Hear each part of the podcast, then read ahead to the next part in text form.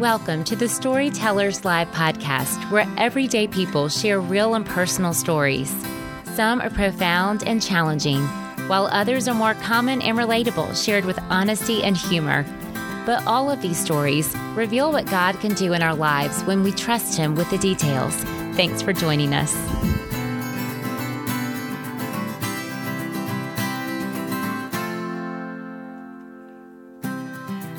Hi, everyone. This is your host, Kelly, from the Storytellers Live team. On each episode, you'll hear a different woman share her story of God's transforming love.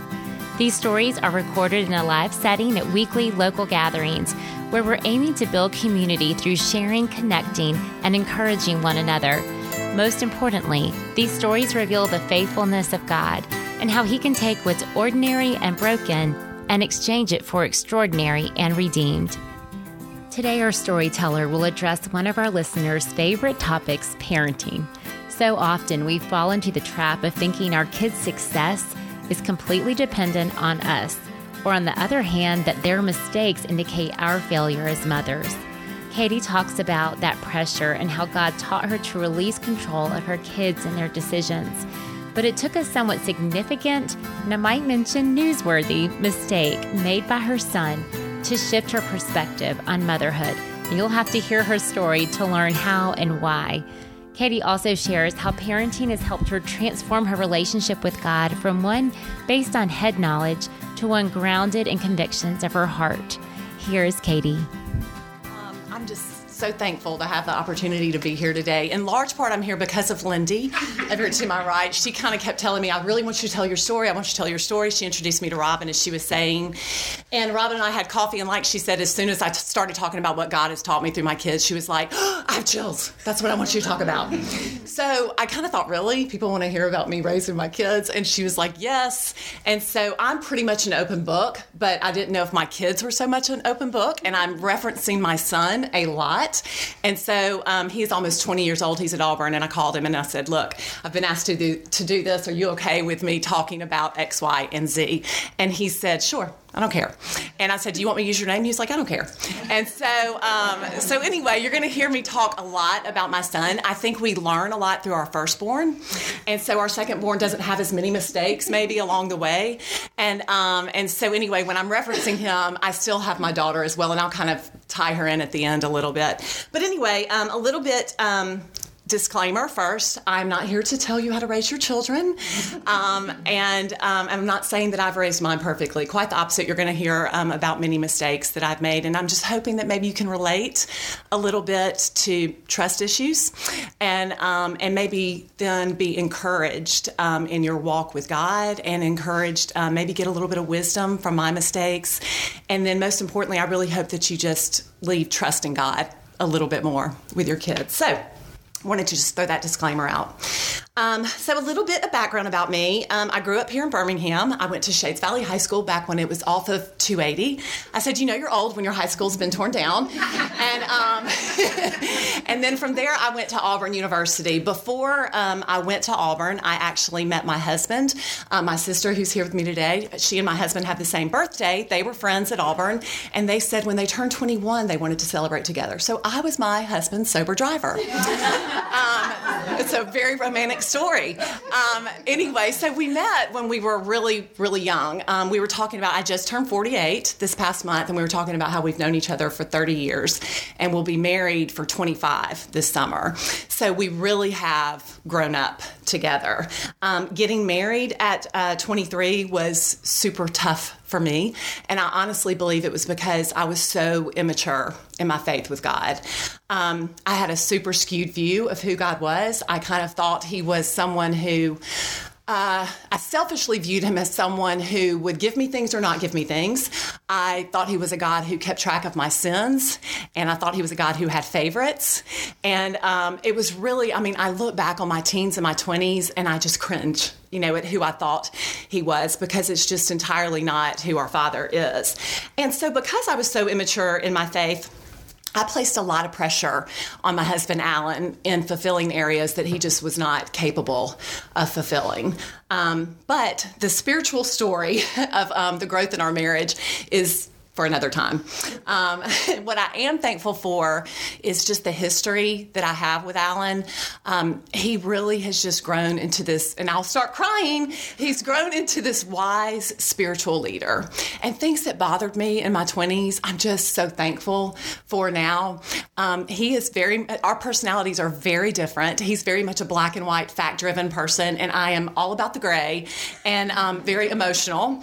And what, what I've learned though is just how having those two viewpoints has helped us so much, especially in parenting um, our children, and especially as they've gotten older, um, parenting them. So, as I mentioned, I got married a little after I uh, graduated from uh, college. I uh, worked in the television news industry actually for a while, and then went from there to corporate public relations. And while I wasn't someone who just loved working, I certainly um, did not want to be a mom. I just had no urge to be a mom. I've heard stories of women saying, Oh, I just felt this calling to be a mom. And that just wasn't me. And I think, in large part, well, first of all, I was probably just scared of kids. and I think, probably in large part, looking back, I was scared I was going to be bad at it. And so I was like, I don't know if I want to go there. And um, so, fast forward about four years into our marriage, and Alan and I were talking about having kids, and we kind of just said let's try and bam i got i got pregnant. And so in um, may of 1999 i had my son collins and um, i quit my job to raise him and someone who i never saw myself being a mom just suddenly became my purpose in life. I was just like this is who god created me to be you know? And so um, i had him when i was 28 and then just two years later i had my daughter emma. And um, and honestly it's where i found my identity like I just was like, this is who I'm meant to be. Um, you know, I'm going to throw myself all in, you know, with my kids. And um, and so while I loved staying at home and raising my babies, it was also very exhausting. I don't know where you are um, in your walk with your children, but it can be a very thankless job as well. And at that time when they were younger Alan was working a lot, and um, and I just kind of got to a place where I was just angry a lot and sad, and um, and I just remember when I was 32 years old, I was in the car. Collins, my son, was four, and um, and Emma was two, and I just remember thinking, God, I just I don't like who I am. You know, I, am I'm, I'm either mad or I'm angry, especially with Alan, and I, I need you to show up. And honestly, I can I can remember thinking back on that day and just thinking, I know I need to change. I was just making selfish decisions, and um, and I was like, I need to change. And so at that time, I just thought, okay, God, I'm all in, and I'm just going to see if you show up. And so, like I said, I was 32, and um, and it's funny, literally like a few months later. I got a call from the church that I was attending, and they asked if I would help co lead a Bible study with a woman who was about 10 years older than me. Keep in mind, I knew nothing about the Old Testament, and the New Testament, I had a very skewed view of it, didn't really understand it. I, I mean, looking back on it, I think they had to have been desperate to ask me to, to lead this Bible study. But, um, but I thought, you know, okay, God, I'm, I'm going to trust you, and I'm going to do this. And he showed up in such a big way that first Bible study I led. Um, I just spiritual truths were revealed to me, but most importantly, he introduced me to about three women who were about 10 or 15 years older than me that really walked through my 30s with me. And, um, and I just learned so much. And at that time, I didn't realize it, but it was just a calling that God had placed on my life to lead Bible studies. It was something that I just became very passionate about. I mean, I do think God's word is so true that if you draw close to Him, He's going to draw close to you. And so during that time, I probably, while I was at this church, led about 20 25 Bible studies and um, gained a lot of head knowledge. And I mean, I remember one Bible study in particular that spoke to me called Believing God by Beth Moore. And one of the questions that she said in it was, Do you believe in God or do you believe God? She just um, she just kind of erased, you know, that in, and it was just kind of an aha moment of you know, am I believing in God in this situation or am I believing God? And um, because there's such a big difference between having this head knowledge, you know, understanding churchy words like justification, sanctification, and salvation. And it's another thing to take that, which you know here, and apply it to your heart and then put it into action in your life and then especially, you know, your children's lives. Um, I wish so much that I would have um, known more about that heart knowledge when I was in my 30s um, because because I think that it would have helped me in raising my children and not be such a control freak.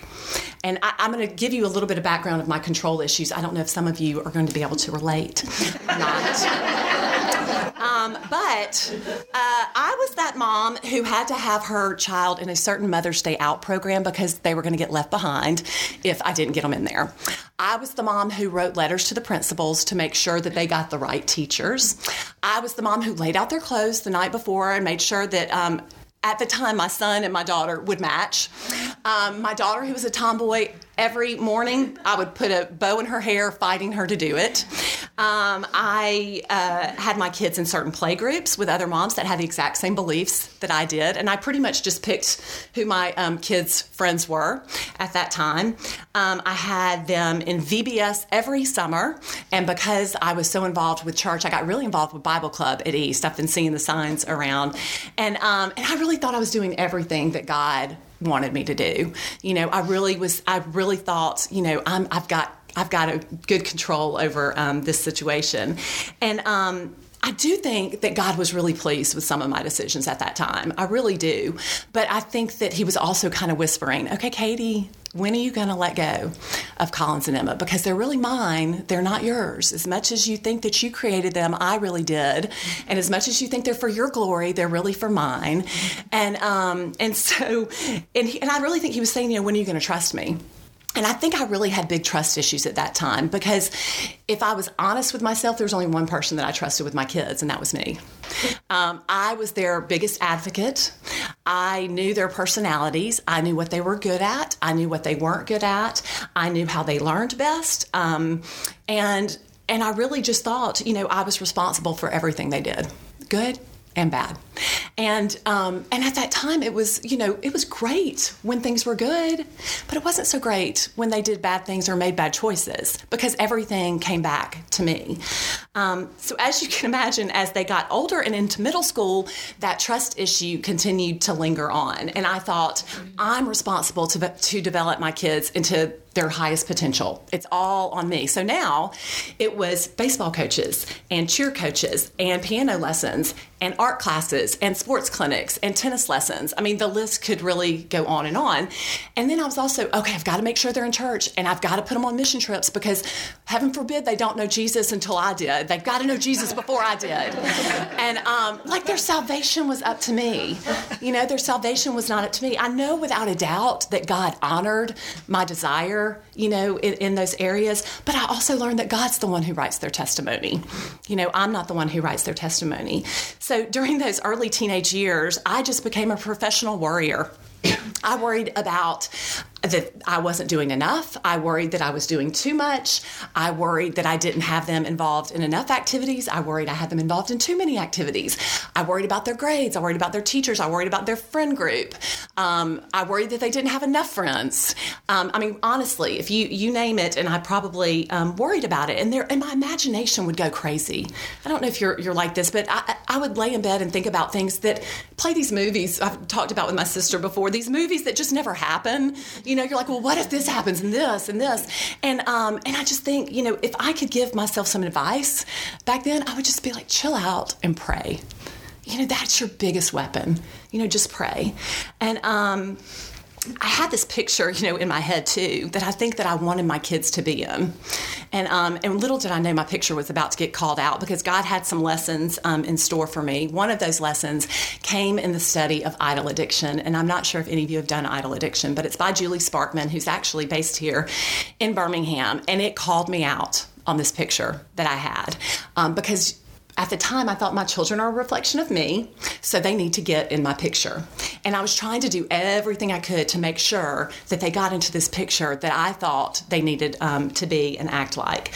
I took this study once and then I led it three times because I really just knew God was desperately trying to tell me something. And, um, and I knew that I needed to let go of the picture, but I just didn't know how to. It was like I would try to let go and then I'd yank it back. Um, and you know, it, it, kind of at that time, I wish that I would have um, relinquished it all because my worrying for Collins, especially, was kind of at an all-time high when he was in eighth grade. Um, Collins has a late birthday, and every um, year we were kind of like, "Do we hold him back? Do we not hold him back?" And there was never a reason really to hold him back academically. And so we didn't. But socially was probably another issue that we ran into in junior high. Um, he necess- he wasn't necessarily immature. He was just very innocent and naive. And where um, all of his really good friends that he hung out with in elementary school, they kind of started hitting puberty, and they were a little bit more into girls. And Collins was a little bit more into Xbox. and we were those parents who would not let him have a phone until the end of eighth grade. And by that time, um, they were texting, and they would get together through group text, and so he'd get left out.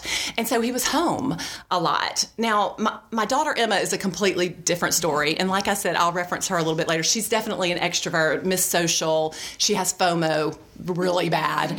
Um, and um, but I'll, like I said, my story will revolve around Collins, and I'll, I'll come back to her.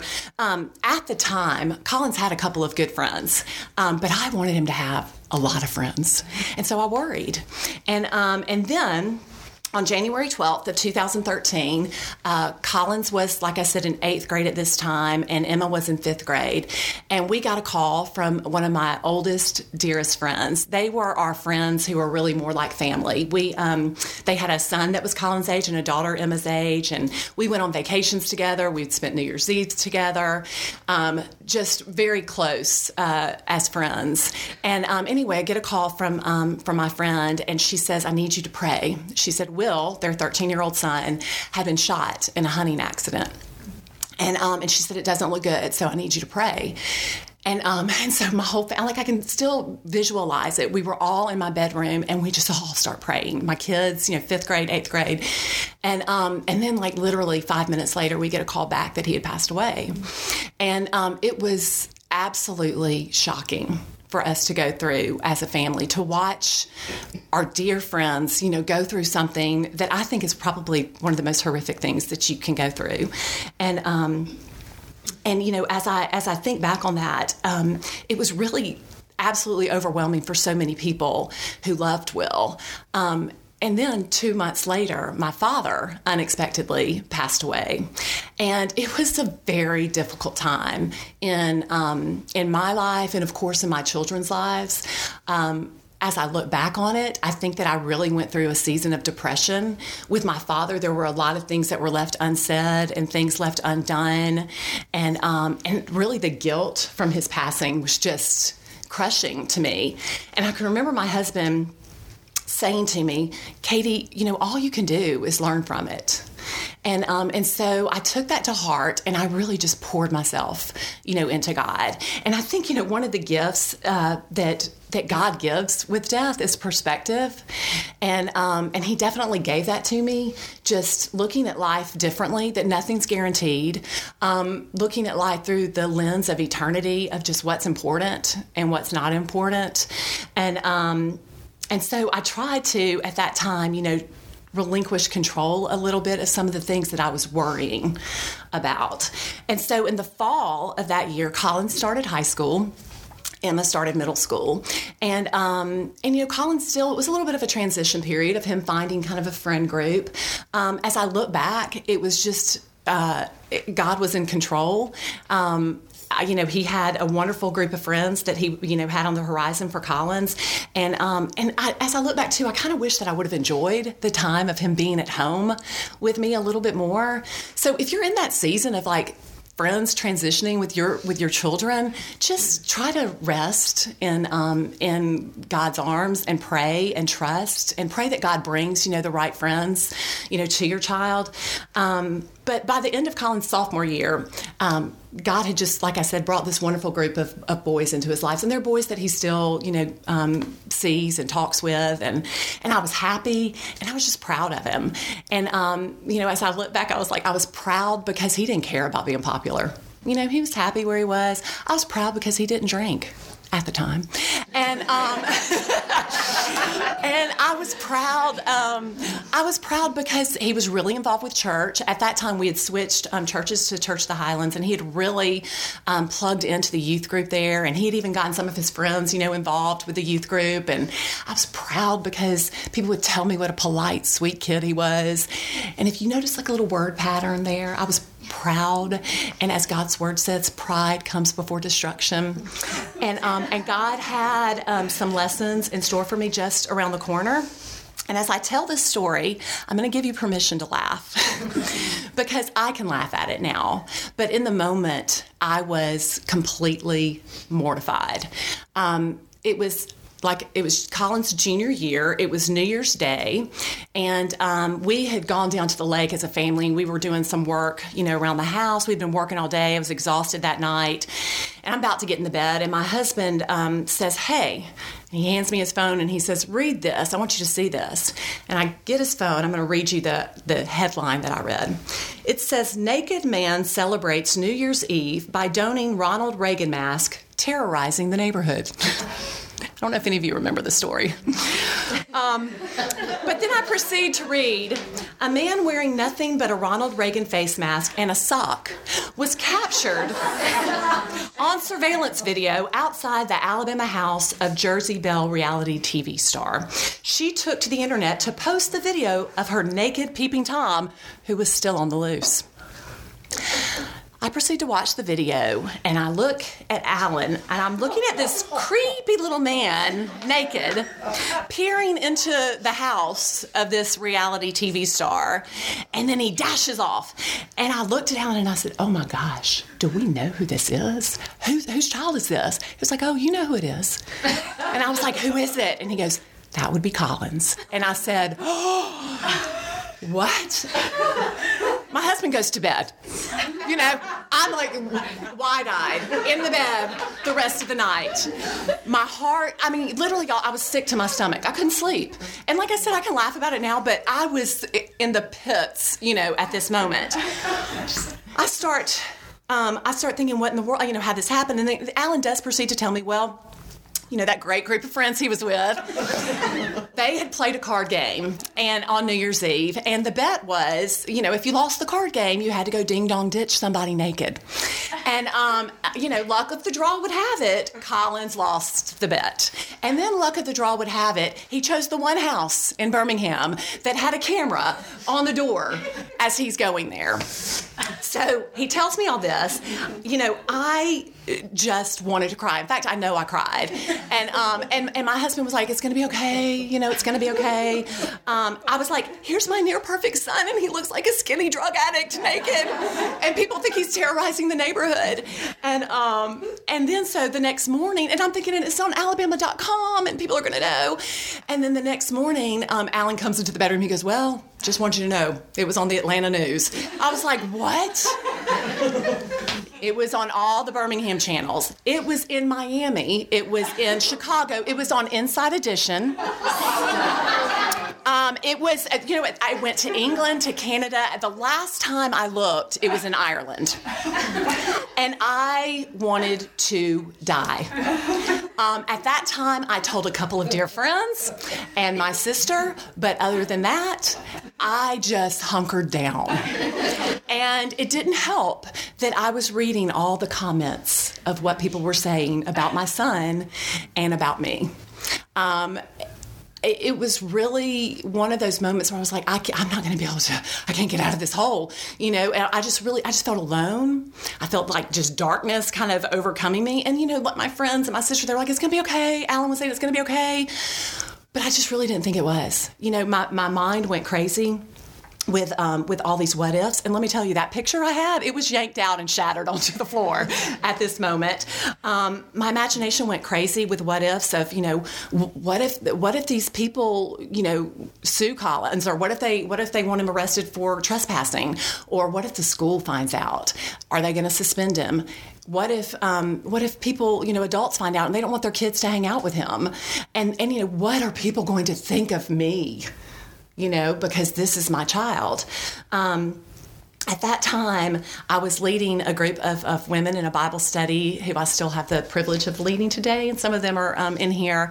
But um, I knew that I was going to have to tell them. Um, and so I was thinking, I'm going to have to say that that naked lunatic on the video that everybody's talking about, that's my son. And, um, and I can say that laughing, but like I said, I, it was a different story then. Um, but I just have to tell you, bringing light to that situation and telling my Bible study just I, I, can't even explain it except just like if you're in a really dark closet and then finally somebody kind of opens the door and lights brought in and you don't feel alone or scared anymore. And that's really what these women um, did for me. They cried with me over it. Um, even the silliest requests that I was asking them to pray over, um, they were like, "We're praying over it," and um, and I was like, you know, will you will you just be his advocate if anybody's talking about him? And they were committed, you know, as if they were his mom as well, to just stand arm in arm alongside me, and um, and just pray me and Collins um, through it. And God was so faithful through that. He just protected Collins in so many ways. First of all, we had him go to the family and tell them what had happened, and they were so forgiving. And um, we actually made him do yard work for the family to try to teach him a lesson through all of it. Um, God protected him, you know, with school.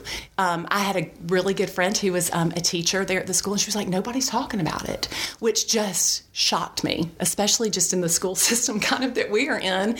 Um, I was just thinking everybody's going to be talking about it. And, um, and if other adults were talking about Collins, I never knew. God protected me, you know, through that. So I, I look back on it and I think, you know, this stupid decision that my child made, a decision that I would have never wanted him to make. God used it to really shape me and teach me so many truths about who He is. The first thing He taught me was about self righteousness and to just be like, you know what, Katie? Don't judge any other child. Don't judge any other parent because everybody's just trying to do the best they can do.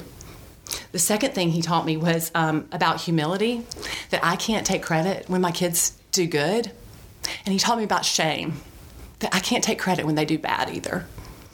Um, he taught me about where my identity was and about who my children belonged to, that my children were not an extension of me, that they were an extension of God. Um, yes, I'm their mom. Yes, I love them. Yes, I teach them as best as I can. I try to set them up to succeed, but they are ultimately His. I learned the importance of not caring what anyone thinks about my child because I know who they are. Um, most importantly, I learned that I cannot make my children's choices. Um, they aren't my robots, just like I'm not God's robot you know, I can speak truth to, to them and I can try to guide them and I can forgive them and I can have consequences to their actions, but I cannot control them. And that was huge for me at the time. Something that devastated me um, as a mom has just been the biggest teaching moment that God could ever give me. And I was, I was really at that moment, I was like, hey, God, they're yours you know, here they are. They're yours. And there was a verse that I really just clung to at that time. It's from Psalm 910. It says, Those who know your name trust in you, for you will never forsake those who seek you. And I thought, okay, Lord, I trust you. I trust you now. I trust that your plan is going to be better. No matter what I feel, I'm going to trust that you're there and you're in the midst of it. So, fast forward to 2017, Emma had started the high school and Collins was going off to college. Um, he graduated from high school. I, I think, you know, it, being a mom is so interesting. It's like you pour your life into this child and then you just have to let them go. It's, it's really the hardest thing, I think, to do as a woman. Um, but I was resting in that trust that God was with him. I, I remember even praying, okay, God, I can't go with him, but you can. You know, you can go with him. So protect him. And, um, and I talked to Collins about everything. I talked to him about drinking. I talked to him about drugs, fraternities. I talked to him about boundaries with his girlfriend. Um, I talked to him uh, about, like I said, fraternities, everything. The one thing I did not talk to him about is going to class. I, I, thought I thought that was a given, you know, but it wasn't. So, in the fall of that year, fall break, uh, we found out that Collins was not doing well academically at all. And um, through a little bit of um, investigating through Life 360, um, we saw that he was going to about three hours out of the 15 he was signed up for. And my mind kind of started going down that imagination. What, what is he on drugs? I mean, why isn't he, why isn't he going to class? So we FaceTimed him. and we confronted him about it and he you know he was emotionally upset you know but he said I, am going to get him up i'm going to get him up you know and um and it really began this process of alan and i trying to figure out how we were going to get him out of this mess um, we talked to his counselor at auburn uh, we we tried to figure out can, can he drop some classes um, we spoke to his counselor again and in the midst of it all alan and i really just kept lowering our standard of, of what it was going to take for him to be able to go back you know for that second semester. And um, and God was just so faithful in that He really just gave this vision to my husband. At the time, he was reading the one year Bible and I remember coming in one morning. He said, "Katie, I think God's telling us to bring Collins home." And um, and he said, "You know, I'm reading the story of Balaam and the donkey, and I don't know how many of you are familiar with the story in the Bible, but it's it's about a, a so-called prophet who really wants to do something, you know, and God kept telling him no, and um, and he still wants to do it, so he gets on the donkey, and um, and God sends an angel that the donkey sees, but Balaam can, cannot see, and Balaam's trying to get the donkey to go, you know, and and the donkey just will not go because he sees." you know, the protection that God is giving him. And um, Alan just says to me, Katie, I, to, I think we're trying to make this donkey go. he said, um, I, he goes, we're trying to make it so Collins can go back. And, you know, maybe he sees something that we can't see.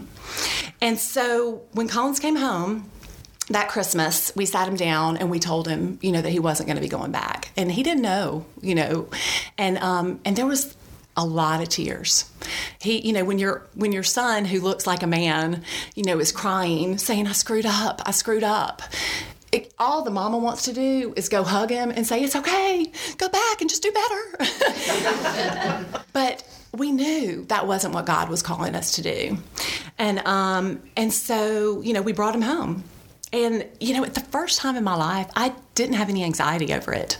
I didn't have any fear over it. And the, for the first, first time in my life, I could care less what anybody else thought, you know, about us bringing him home. All that I cared about was that we were doing what God wanted us to do.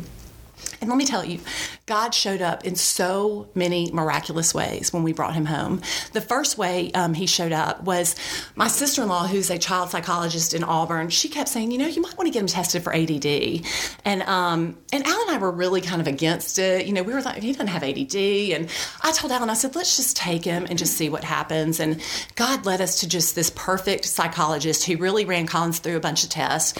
And then he sat Alan and I down and he was like, I mean, he has it pretty bad. And um, and he said, I'm really surprised he got through high school as good as he did. And and, and it was just so wonderful because he was able to explain to us really what ADD is, because Alan and I really didn't know what it was. And you know, we also were really against putting him on any medication. And um, this psychologist said, you know, in Collins' particular case, you're going to be doing a disservice to him if you don't get him on medication. So I was so thankful that Collins was at home, you know, when we found this out, and he was able to be at home with us as we kind of figured out the medication with that. The second thing was um, one of our requirements when Collins came home was that he had to get a job. He was going to have to pay his rent at Auburn, and he was going to have to save for half of his tuition if he wanted to go back. Those were kind of our two rules there. And so, um, grace of God, he ended up interviewing um, with Harbert Construction Company and got a job at a construction site. Um, and God just showed up in so many ways there, as far as just some of the workers that he worked with, just mentored Collins so wonderfully, you know, during that time. Um, Collins would wake himself up at 5.30 in the morning. He would work from 6 in the morning till about 4. And then on some nights he would go to Jeff State for his class. And so he really learned this discipline of hard work.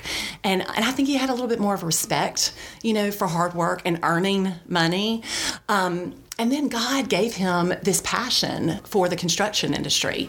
And Collins was like, I really want to go into building science. When he was at Auburn that fall, he was just kind of floating around. He didn't really know what he wanted to do, but now he kind of had this plan, and not only a plan, but a passion, you know, of, of what he saw his future um, looking like.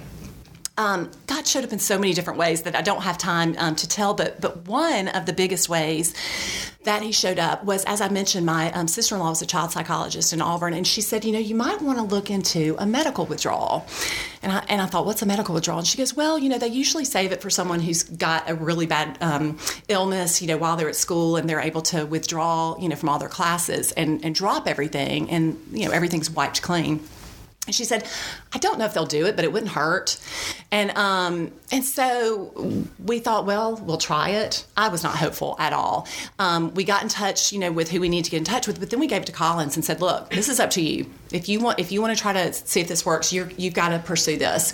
There was a lot of paperwork to fill out, so many questions, really detailed questions that Collins had to answer. A lot of paperwork for our psychologist to fill out. They had to meet with his professors that he had that fall as well, and um, and then last May.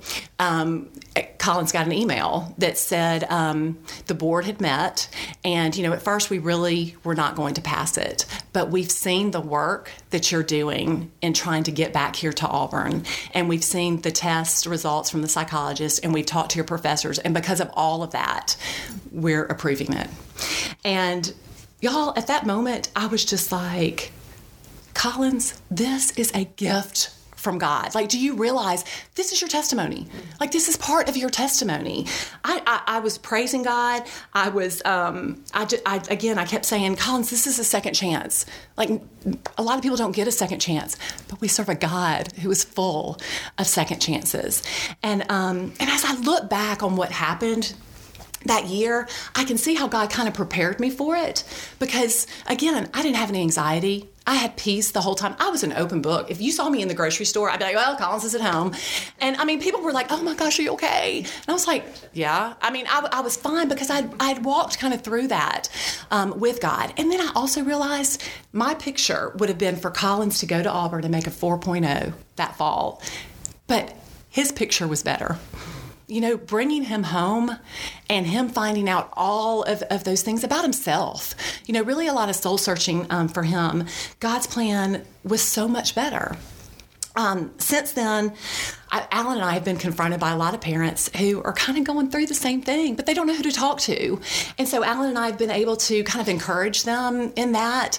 Um, we've also been able to just share what God did um, through us bringing him home because we trusted in God.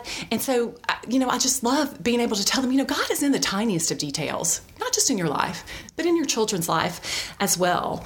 Um, one of the things Alan and I uh, have have learned is, is how to parent Emma, you know, a little bit differently. Um, as I mentioned, she's much different than Collins. Uh, very social, um, very much an extrovert, um, but we parent her very differently, um, and in large part, it's because we've learned to trust God. Um, I've learned to listen to the Holy Spirit especially when it comes to rules and discipline. You know, those knee jerk reactions that I had before, I, am able to kind of withdraw a little bit and ask God, you know, okay, where are you in this? How do you want me to, to handle this situation? When Emma makes mistakes, I don't take them personally you know, for so long, if my children made a mistake, I took it personally. I thought it was my fault, or I thought, you know, what do I just not know my child? I mean, all of those thoughts would go through my head. And when Emma makes a mistake now, you know, I'm just like, okay, look, you've made this mistake. What are we going to learn from it? Um, don't worry about what people think about me, you know, and I certainly don't worry about what they think about my child. You know, you know your child's heart, right? I mean, you know who they are. And that's how I am with Emma. I know who she is. I don't care what anybody else thinks about her. Yes, I try to make sure she's doing the right thing. And um, I try to make sure she's living up her, to her potential and that she's being a kind person. But I can't make her choices for her. I cannot make her decisions. It's really freed me, I think, from the anxiety of raising a high schooler who is super social and is immersed in the peer pressure that goes along with that. Releasing her over to that. Um, I've learned too, as simple as it sounds, trust God. And don't let your imagination go to those what ifs. You know, as soon as I start that movie in my head, I'm like, reel it back in. You know, and a dear friend of mine told me this quote recently and I was like, "Oh, I wish I thought I had that, you know, years ago." But she said, "Katie, God is going to give you enough faith in your present reality, not your imagination." And I thought, oh, I wish I would have known that. You know, God's going to give me enough faith in my present reality not my imagination.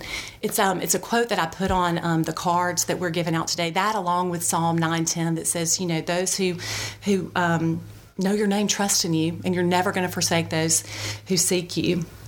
So in the end, I really do hope that I've encouraged y'all a little bit. I hope that you've saw, seen that yes, we serve an awesome, powerful God, but we also serve a God who is intimate, who is gentle, and who really longs to be in those tiny details so that he can reveal truths to you and so that you can rest and trust him a little bit more. You know, um, just like we love our children more than anything, our Father in heaven loves us and our children infinitely more, and he's trustworthy. And did I mention his plan is better? As much as we don't think it is, his plan is better. So again, like I hope I hope you rest in, in knowing that, and um, as we close today, I really hope that that that you leave trusting God you know, a little bit more. You know, whatever you're really holding on tight to, you know, just try to release it a little bit to him. And then I do want to give a shout out to Collins if he's listening. Thank you for letting us exploit you and your choices so that we can all learn to trust God a little bit more. So, anyway, thank y'all so much. And we have a little bit of time for questions. If anybody has questions, um, give us a few minutes. Yes. when you were embarrassed personally, mm-hmm. feeling like things were so public mm-hmm. over a child that you had all these expectations mm-hmm. for and held to a certain standard, did he have remorse? Did you? How did you parent through hmm. that? with him without shaming him, mm-hmm. just pointing him to Christ and just loving him in the midst of that. Did he ever show remorse for it? Did he care that it was so publicly? Um, you know, he was a teenage boy, so he thought it was pretty cool. and his friends did too. I, um, I, you know, listen, I would say, you told your friends not to put that anywhere. Um, I, I, really, uh, I, what I tried to do, I think, in that moment was to see that there are consequences to his choices, not just that affect him, but that affect other people around him. You know, I I do think that he was remorseful that I was hurt so much. Um, my husband wasn't. You know, he thought he was like, oh, it's just a teenage boy. Um, I was the one, and my my daughter was just like. you know, at that time she was thinking it was going to affect her as well. And um, and you know, I even had I teach group exercise, and I even had a lady come up to me that said, um, "I hope your son was not involved in that chaos that went on." And I was like, and I just took off. And I remember calling him in that moment, going, "This is what happened to me today." And and you know, I, I wish I would have handled it differently. Um, I, but I do think in the end he kind of saw, you know, just that there are consequences to your actions that. You you know, you might think are funny, but they hurt other people too. So I think he did see that at that time. He still thinks it's pretty cool. Anybody else? I know boys, right? Um, again, y'all. I mean, I will say, like I, I mean, I'll I'll make mistakes. You know, my daughter has made mistakes, but if, if I could just encourage you at all, is as moms, we just want to hold on to our children.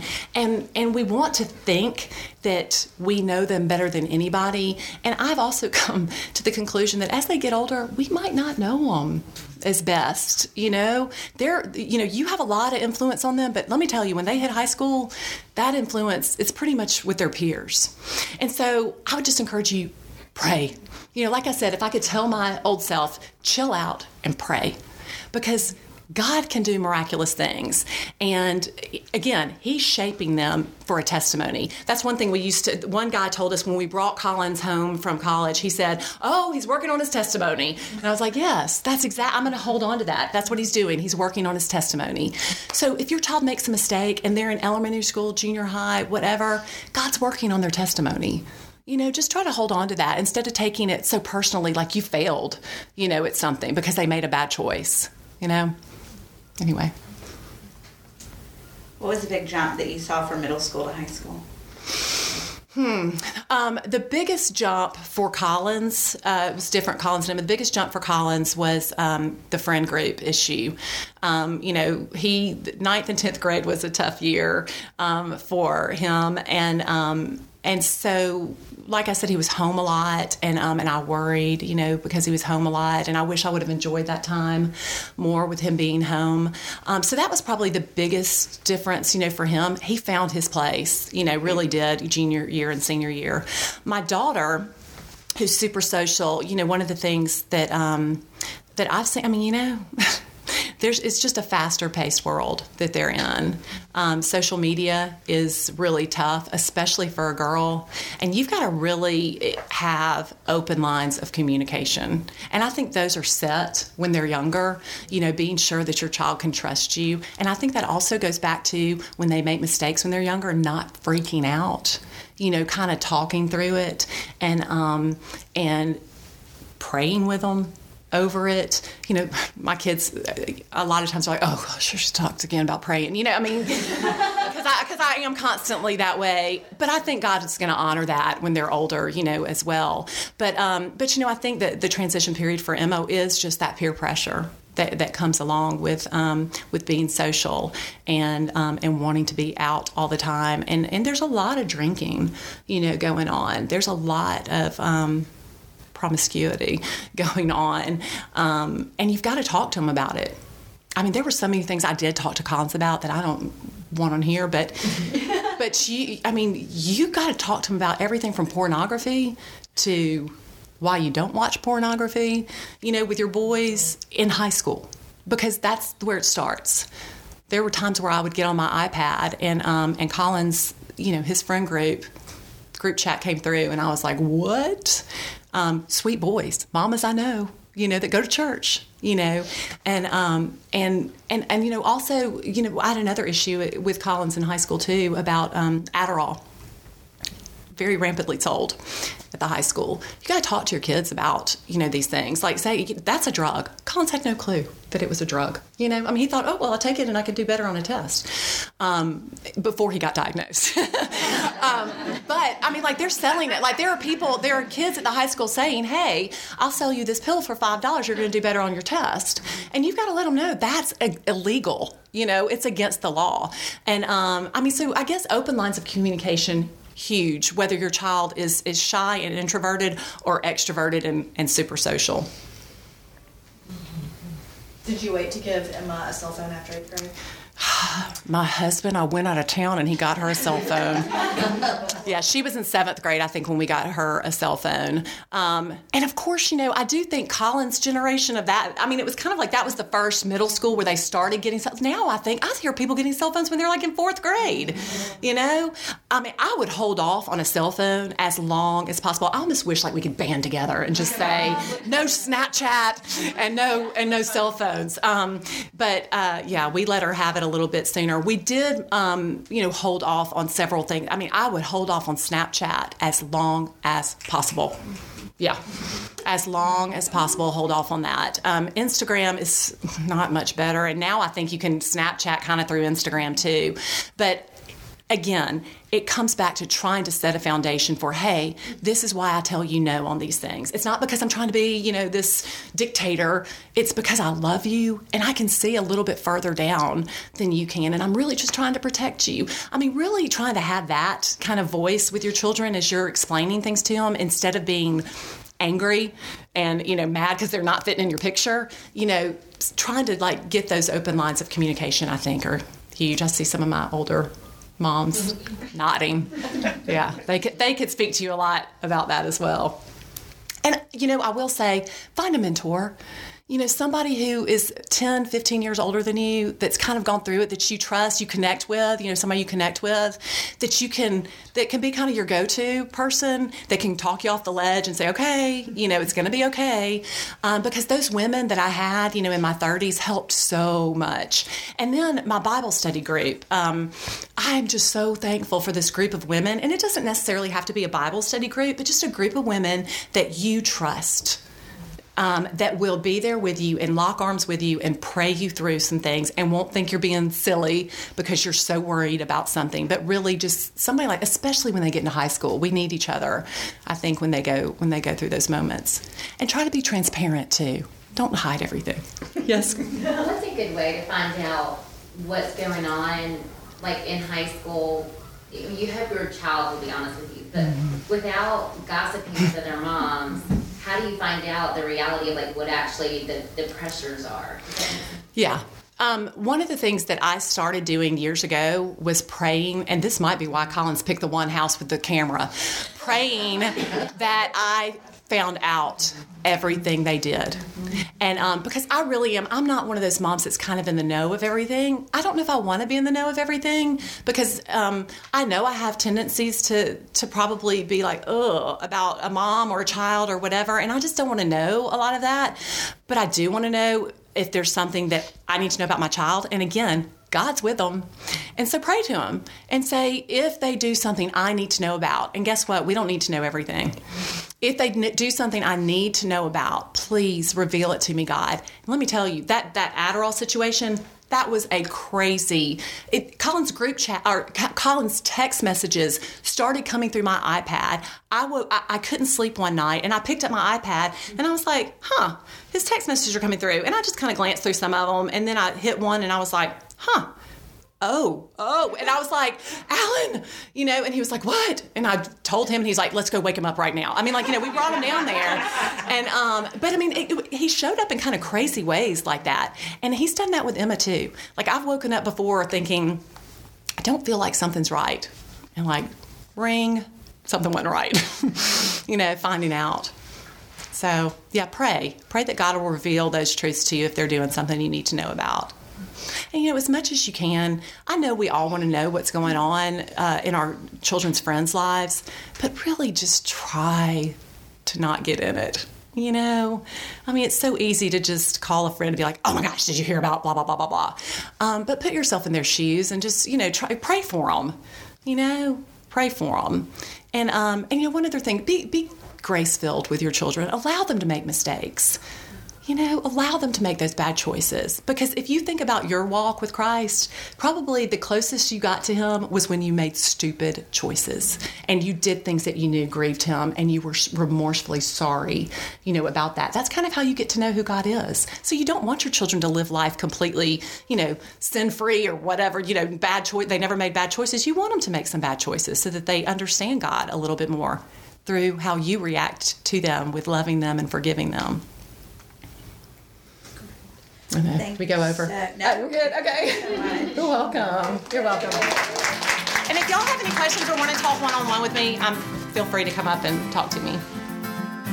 Thanks for joining us for Katie's story. I hope that after hearing that, all of you mamas out there feel some relief and encouragement about the role God has called you to and what He has not called us to. We'll be back next Wednesday with another new episode. And in the meantime, you can always find us on our website, storytellerslive.org, where you can also sign up for our weekly newsletter. And then you can also find us on social media at Storytellers Live. And as always, we'd love to connect with you. And we also always appreciate the reviews and ratings on iTunes because that is what helps spread the podcast to new ears. So we're so grateful for all of our listeners, and we hope that you'll join us again soon.